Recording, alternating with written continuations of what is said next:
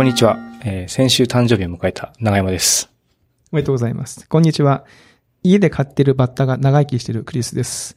えーおっさん FM は毎週金曜日、長山とクリスが、えー最近あった出来事や、えー気になった映画、ドラマなどなどを、えー紹介していく、えーゆるいポッドキャスト番組となっております。よろしくお願いしますよろしくお。願いします。え、バッタが長生きしてる？バッタが長生きしてるんです。その話は、あのー公園で捕まえてきた少量バッタ。めちゃめちゃでかいんですよ。もうなんか、何センチ ?10 センチ弱ぐらいでかいすごいでかいバッタ捕まえて、毎日保育園に行く途中で道端の草を取って 餌として与えてるんですけど、バッタもね、その餌を与えられる瞬間に、そこが開くってことが分かってるんで、ええめっちゃ逃げよう逃げようとする。あやばいですね。えまあいいです。そんな、あの、お便り紹介行きましょうか。ー、はい。はい。えっと、まずはツイッターの方から行きましょうかね。うんツイッターの、えー、での皆さんからの、えーつぶやきでございますが、映画、これ竹、竹島さんかな。竹竹島さん？竹島さん。えー映画オーバーロード話楽しい。監督なんだっけ？あ、監督というか制作は JJ エイブラムスかな。はい、の映画ですね。はい。あの、オーバーロード話。オーバーロード話はいありありがとうございます。はい。で、S さんね。はい。奥さんが B'z ファンなので、おっさん F のリンクを送ってみました。あの、僕がライブに行った時の話ですけどね。そしてその後、奥さんの反応意外に素直で驚きって言って、あの、これ聞いてみたらって言ったら、奥さんが、お、聞くっていう、お、ありがとう。その後の感想もちょっと。その後の感想がないから、あちょっと知りたいですね。ね、ちょっと知りたいですね。評判が良かったのかどうか知りたい。あと、杉谷さんが、爪を折るで笑ってしまった。あの、ああ、僕の強みをはい。生かす話をして、クリスさんがめっちゃ褒めてくれる回、保存版ですよって爪を折っとくしかない爪を折っとくしかない。いや、わかる人いないでしょっていうね。うん。昔はね、あの、カセットテープのダビングをね、はい。したときに、まあダビングすると、上からもう一回録音しちゃうと、音が重なって消えてしまうわけですよね。そうです、そうです。でそれを防止するために、そのカセットテープの端を折るとですね、え折ることによって、物理的にねえー物理的に録音ボタンが下がらなくなることによって、ロその、ガードするとガードする。いうセキュリティシステムが。はい。で、本来ね、あれにあるべきなんですよ。あの、ワードとか、Google Docs とかのアイコンに上書き禁止マークとして爪みたいな。まあ、敵あかんねわかんないか最近だからあの、フロッピーですらね、ら。確かにね。ねあれこれ何のこのなんだ間ねな、自動販売機のアイコンなんですかっていうのがちょっとツイートでバズってましたけど、あれの形がなんか自自動販売機にそれでなんで保存ななんんですか？で保存なんですかみたいな。確かにね。えー、みたいなことがね、ありますね。ありがとうございます。はい。えそして、お便りですかね。はい。お便りフォームからも。今回の、えー、ティケダさんから、はい。池田さん。ティケダさん、はいありがとうございます。えー話題の全裸監督は見ましたか？放送しにくそうですが。全裸監督話題ですね。ちょっと僕、金ネットフリックスしてるんで、あ、そうなんあですか、のー今は解約してる状態なので見れない。見れないえー状態なんですけども、はいえ僕は前半部分をちょっと流し見しましたね。ええ3話ぐらい見ましたよ。あの、お面白かったですね。あのーまあ、結構世間ではいろいろと話題になってて、ーまあ物議を醸して物議を醸していますね。うんいろんな意味で物議を醸してるんで、その切り口が難しいですけど、あのーなんだろう。いわゆるその昔の日本の昭和の頃かな？昭和、平成の初めの頃、うんわかりませんけど、あの頃のその、日本の性風俗ってこんな感じだったんだって。僕が生まれる、僕がもっともっとちっちゃかった時の、実際にね、その、大人じゃなかった頃の大人の話なので、うん。なこんな感じだったんだ。あ世の中はね世の中が。っていうのを、まあ、知れて面白いかなとは思いましたけど、そうですよね。だからアダルトビデオ自体を知ったのは、まあ僕らのが、僕ら思春期の頃にはあったけど、まあもっと前からあったわけで、うん。まあそういう産業自体は、まあれもっと前に僕らが知る、ずっと前に黎明期があったってその時の話って感じなんですね。話うん。で、なんか異常な熱気はね、とりあえず感じました。熱気っていうかその作り手の熱量。熱量みたいなのは、なんか、あの映像とか、あの役者さんの演技とか、そのなんでしょうね、雰囲気からなんか感じましたけうんど、ね、なんかその、すごい熱くなって作ってんなみたいなのは、なるほど。あその辺がやっぱりこう、まあ、皆さん面白いっていう。ポイントなのかもしれませんね。うんなんかうん2週見てるとかいう人もいて。あ、そうなんだ。ん。えーまたちょっとネットフリックスはい。契約しようかな。まあ僕もその、見たい、見たいんだけど、他に見たいドラマがいっぱいありすぎて、そうなんですよね。もうコンテンツがすごく多くて。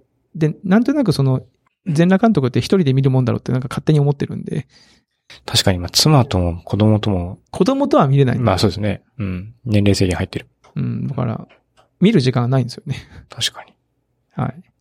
なんで、で、逆にその、池田さんね、今度あの、ぜひ、おっさん FM でその、見た感想とか語ってほしいなと思いますけど。はい。ありがとうございます。お手紙。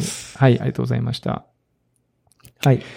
そう。で、まあ、金ネットフリックスなんですけども、金タイムラインを最近してまして、ほあのー、ツイッターとか、フェイスブックとか、インスタグラムとか、あの、タイムラインがあるじゃないですか。う。はいはい。まあ、メインの画面ですよね。うん。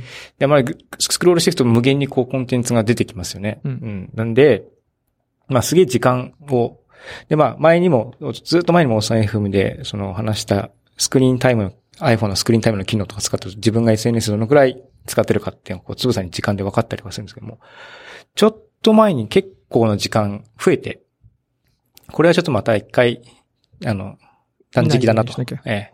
と思って、今、ちょっとこの放送がある時にはもう終わってるかもしれないけど、まあ一週間ぐらいやってみようかなと思って、えー、その、まあ Chrome の拡張でタイムラインをこう、シャットアウトする拡張があるので、あ、それを入れて、ほうほうほううんだからアアクセスしても見れないるって感じにしてますね。えーうんどうですか？あのね、すごいそわそわしますね。あ、そうそうする。やえっぱこう、禁断症状みたいな感じ。ーそう、なんか、あの、え、フォーモっていうのかな ?FOMO って、Fear of、忘れちゃった。えー、Fear of Missing Out。ほうほう。うん。フィアの頭文字を取って、フォーモっていうのが、いう単語があって、な何かっていうと、まあ、自分が知らないことに対する恐怖感んっていうのを、まあ、し心理現象なのかな？誰がちょっとどういうことで言われたのかっていうところまでは、えー調べてなかったんですけども、まあ、単語だけ知っていて、で、まあ、こう、世の中のニュースとかの、とか世の中で起きていることの情報源をほとんど僕はその、ツイッターとかフェイスブックとか、いわゆるタイムラインから得ていたので、こうそれをバチって急に切ると、こう、逆に世界から断絶されたようなこう気持ちに、はいはいはい。うん。遠くにみんながいて、自分が一人だけ別なところにいるみたいな、そういう感覚にまずなりますね。で、もう一つは、こう、例えば、こう、なんかイヤホンを家に忘れたなとか、なんか財布見当たらないとかっていうような言葉を、まあ今まではふと思った時にこうツイートしてたりとかしたのが、うんうん。こうそういう吐き出すとこがない、みたいな。これ、これどこに書けばいいんだみたいな、こう書くことが前提になってるみたいなのがあって、それもこう吐き出す側も、インプットもアウトプット側もなんかこうちょっと不思議な感じの気持ちに なるほど。確かに。僕なんとなくそのツイッターとかになんか思ったこととかうん、わーってこう書き出す、書き出すっていうか、あれがなんかこう、なんでしょうね。もうこう、書きづらい、書きづらいというか、うん。ことを思ったときは、なんか結構 Slack の自分しか見えないところタイムラインで、あそこに書いたりしてます。自分用の。自分用のところに書いたりしてますね。メモというかそうですね。まあ、このね、書いてなんかこう発散というかね、うん気持ちをこう落ち着けるみたいなところはやっぱりあるんで、えーまあそういう効果もあったんだなと思って、で一応一週間ぐらいはこう、うん。やろうかなってやろうかなと思ってます。おそう、だからこっそり発言はできるようにしてて、タイムライン見ないけど、発言は、そうなんだん、はできるようにはして、はしました、昨日。秋の。そういう欲に負けて。なるほど。うん。面白い。えー、まあちょっとその結果をまた、ちょっと先になりますけど、そうですね。教えてほしいですねまたちょっとうん。言おうかなというふうに思ってます。長山さん結構金なんとかが多いですよね。金、なんかね、そう、うん、うん。やめてわかることを知るっていうのは結構面白くて、うん。深いですね。なんか。深いですかね。うん。なんかかっこいい。そういう言い方するとかっこいい。あ なるほど。うんまあなんかこう、なくなると存在感がこう逆にあ上がるので、はいはいはい。そういった時にこう自分にとっての何かみたいなのが分かりやすくなるじゃないですか。日本を離れると日本の良さが分かるとかさ、はいはいはいはい。なんかそそういうやつですね。タイムラインも、良さが？まあはい良さが、良さというか、あれがわかると。うんまあ、。逆にヤバさも分かりますけど、お酒とかも離れると CM、この間も話したけど CM のヤバさが分かるみたはいいな。はいはいはい。うんそういうこ確かに。う感じがえーありますが。クリスさん最近、最近ね、そんな、その、あれですけど、長山さんなんか今、ネットフリックス見れてないんですって話でしたけど、そんな長山さんに話したのはちょっとあれですけど、えー、ハイパードライブっていうネットフリックスのあ、番組が見ました。タイムラインで見てよ。タイムラインってその、うん。前、前のタイムラインで見ました。見ました。うんあの、いや、すげえ、あの、アホっぽい番組っていうか、あの、車版サスケなんですけど、もうサムネがやばい。サムネがやばいでしょその、なんか要は車、アマチュアレーサーなんですよね、登場人物が。ええ。アマチュアレーサー、世界各国から集められたアマチュアレーサーが自分の車と共に、その、参加するんですよ。で、えー最初こう、リーグ戦というか、コースがあるんですね。なんかその、夜の港に作られた特設コースがあって、うんえーこう、光るバーが並んでて、そこでこう、180度ターンをして、途中の膨らんでる箇所で180度ターンをして進むみたいな。ドリフト決めて。で、その時に周りのポールに当たると倒れるんで、倒れると、その、2秒加算されるみたいな。一応そういうルールだったりとか、ドリ、あの、車のお尻を滑らせて、なんかその的に当てていくとか、なんかそそういういろんな細かいギミックがあって、そのサムネに出てるのはなんか橋なんですよね。えーシーソーみたいな、真ん中でこう平行を取る橋があって、はいはいこれはその、坂の勾配が結構高いんで、上の方に行くには結構パワーを出して登っていかなきゃいけないんですよ。で、登ると、ギリギリをせ、その端っこは落ちちゃうんで、ギリギリを攻めるじゃないですか。はいギリギリまで行くと、その、なんだろう、テコの原理というか、端っこに行ったら行くほどその重さを感じるんで、それが早く降りて、次のステージに早く進めるみたいな。ビビって真ん中ぐらいに止まっちゃうと全然この橋がこう降りていかないから、もう一回やり直すみたいな。まあそういう感じのチ。キンレース的な感じの。そうそうそう、とかがあったりして、で、これがね、すげえ、すあのーまあなんか海外の人が作ってる番組なんですけど、そのスケールがでかくて、日本でやると思うとなかなかこうできないんですけど、スケールがでかいのと、あのーまあ番組見たんですよ。まあネタ、多少ネタバレになりますけど、シーズン1の最初の方で、最初二人、三人ぐらいまでは結構ね、いい感じに進むんですよ。うん。こう、タイムも結構良くて。で、4人目に出てくるレーサーだったかな？なんか、えーアマチュアレーサー界伝説の男みたいな。まあ結構、まあ伝説の男なんで結構ヨボヨボなんですけど、あ、おおじいちゃん。おじいちゃんが？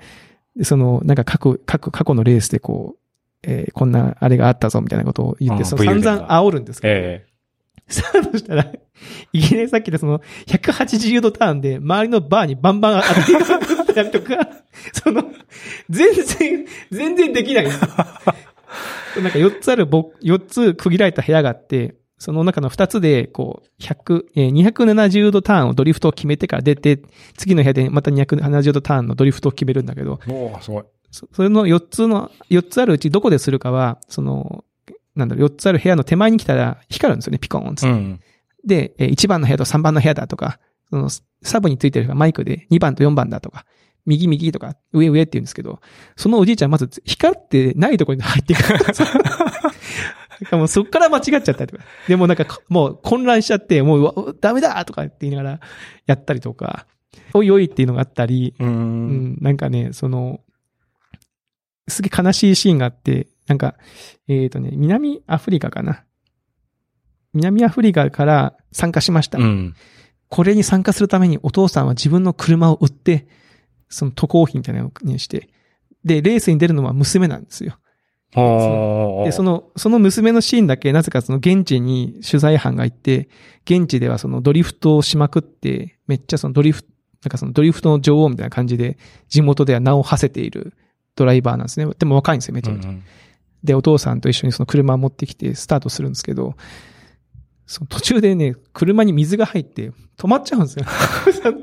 見てて辛くなっちゃって、なんか、南アフリカからやってきて、散々煽って、え、この結末みたいなのがあったり、あと日本人も出てて、日本人も、えー、出てまして、なんか、日本人結構上手かったですよ。あの、レーレースの感じが。で、頑張りますとかつって、日本語で？日本語で。あと、なんか、交換が持ってたのは、割とそのく、選ばれてる車も日本車が多いんですよ。日産とか。で、その、海外の人が乗って運転してるんだけど、なぜかその、ドアの内側に、なんか、頑張れ日本のあの、震災の時のステッカーが貼ってあったりとか、結構その、車経由で多分日本のことをこう、えー応援してくれてる人もいるんだなとか、なるほど。面思った白いですね。りして、すごいね、あのーアホっぽいんだけど、すごい、面白い、あのスケールがすごいですね。スケールがね、そうそう、これをやろうと思ってセットを組んでやるのがすごいですよ。その考えはするし、まあうんなんならこう漫画とかね、あ、漫画とかね。そういう世界観だったらまああれかなって感じですけど、実写でね、なんかそうアマチュアレーサーがやるっていう。で車もね、その、こういうレースをするから、ドリフト向きの車とか、うんいろんな車あるじゃないですか。でも、この車好きなんで、みんな自分の愛車で出るんですよ。うん。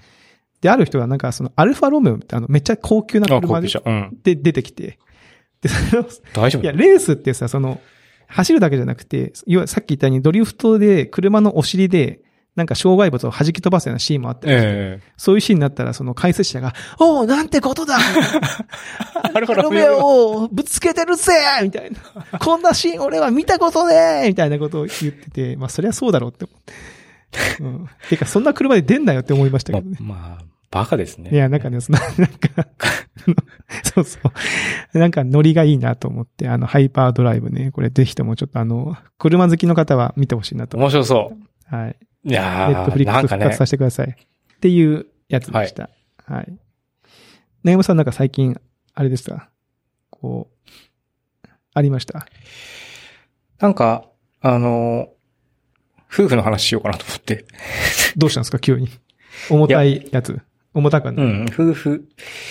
いや、おまあ、おっさんだからといって別に結婚しているとは限らないんですが、はいはい。まあ僕は結婚していて、こう、夫婦と生活をしていく中で、はいこう、ふと思うことみたいなのが、まああったりするわけですよね。はいで、その中で、僕の中でのこう、こう、課題というか、夫婦、なんだろうなと思うことがあって、その置き場所が、こう、変わるゲームが発生するみたいな。ああ、わかるあのーなんですかね。えー僕はどちらかというとズボラなんですよ。はいはい。だから、こう、脱いだ靴下とかそのままはいはい置いといて、こう怒られて、もうちゃんとしまいなさいって言われてるおっさんなんですね。はいはい。なんで、まあ、妻はどちらかというと比較すれば、まあ、しっかりしてる感じなんですね。片付けてくれる。ええうん。で、まあ、例えば歯ブラシの置き場とかって、まあはいはい、どの家庭でも別にその辺にボンボン置いてるわけじゃなくて、まあ、場所決まってますよね。基本的には。決まってますはいうん。で、僕はその場所だと思って、こう、毎日歯ブラシをこう、しておくみたいな。で、感じなんですけども、こう、ある日急には、その、置き場所が変わることないですか？わかる。なんか、こあると思ったままない時う、が。何か神の手によって、まあ、急に神の手じゃないと思いますけど。まあ、奥さんの手なんですけどうもん、。パカってこう、キャビネット開けたら、あ、ねえ、みたいな。あるあるある。で、そこで、なんですかね。えっ、と、まあ、それは別に勝手に変えんないって話じゃなくて、それはいいんですよ。変えるのは別にその、なんか新しいものがあってとか、まあ、掃除の都合で変わったとかっていうのはいいんですけども、ま、僕側にまたもう一つ問題があって、その習慣行動を修正するのに時間がかかるんですよ。今までここに歯ブラシをしまってたから、もう無意識で歯ブラシが終わったらそこを押してそこに置いちゃうんですね。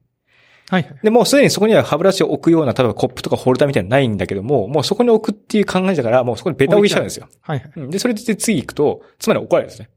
なんで、あまあ怒られるんですよね。置く場所じゃない置く場所じゃないじゃん。うんただ、こう、こちらにもこう、言い分があって、その、なんていうんですかね、置く場所だったじゃん、みたいな。うん。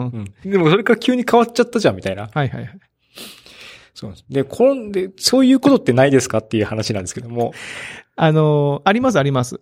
あの、置く場所が変わるというか、うちはね、キッチンのキッチンバサミとか、軽量カップの置き場が安定しないですね。だあから僕はここに置くんだけど、奥さんはしまうときにこっちに置いたりとうか。ん。あ、そうそう、戻すときにね、僕もサランラップの置き場が安定しなくて、わなんかね、こっちに僕が戻すけど、うんなんかないみたいなのがね。いや、なんかちょっとこう、まあ逆にみんなどうしのか知りたいっていうところもあったりとか、あとはその、確例えばその、それのこう場所を修正する時間と、奥さんが物の場場所を変える時間が完全にこうシンクしてしまうと、永遠に僕は物を片付けられない人間になってしまうなっていう こう妄想をしたりとかするんだけど、意外にそういうのってあったりするのかなって世の中で、あの、すれ違いみたいな。すれ違いみたいな。うんあ、あるんじゃないですか。僕も結構ありますよ。あの、僕、手荒れするんで、ビニール手袋をするんですけど、最近ちょっとブカブカのやつ買っちゃって、うん。こう水が手元から入るから、ここを普通の輪ゴムで止めてたんですよ。ええ。で、その輪ゴムを、あキッチンの洗い場の前に2つポンポンって置いてたんですよ。はいはいはい。それはもう僕からしたらもう僕が洗い物するときの大事なやつだから。そうですね。うん。ある日見たらないんですよ。うんあれ？と思って。で、また輪ゴム出してきて、やって置いてたら、また数日じゃなくなってるんですよ。まさしく昨日の夜奥さんに、あれ？ここの輪ゴムさ、置いてたんだけどさ、え、あれなんか、その、お惣菜を開けた時に、そこに誰かが置いたんかと思って片付けたとか。ああい。や、あれは俺の大事な、大事なやつだから、それちょっと片付けないでよ、みたいな。そうなんですよね。なんか物の置き場っていうのが、とかね、うん。その、たと、あとはまあその、そのまさに、そのわ、そその人にとってはただの輪ゴムだけど、自分にとっては重要なパーツみたいなケースやっぱりあったりはするので、その辺の齟齬が起きると、こう、たちまちこうストレスが溜まったりね。うん。いや、でも逆のもちろんね、奥さんから見れば、妻から見れば。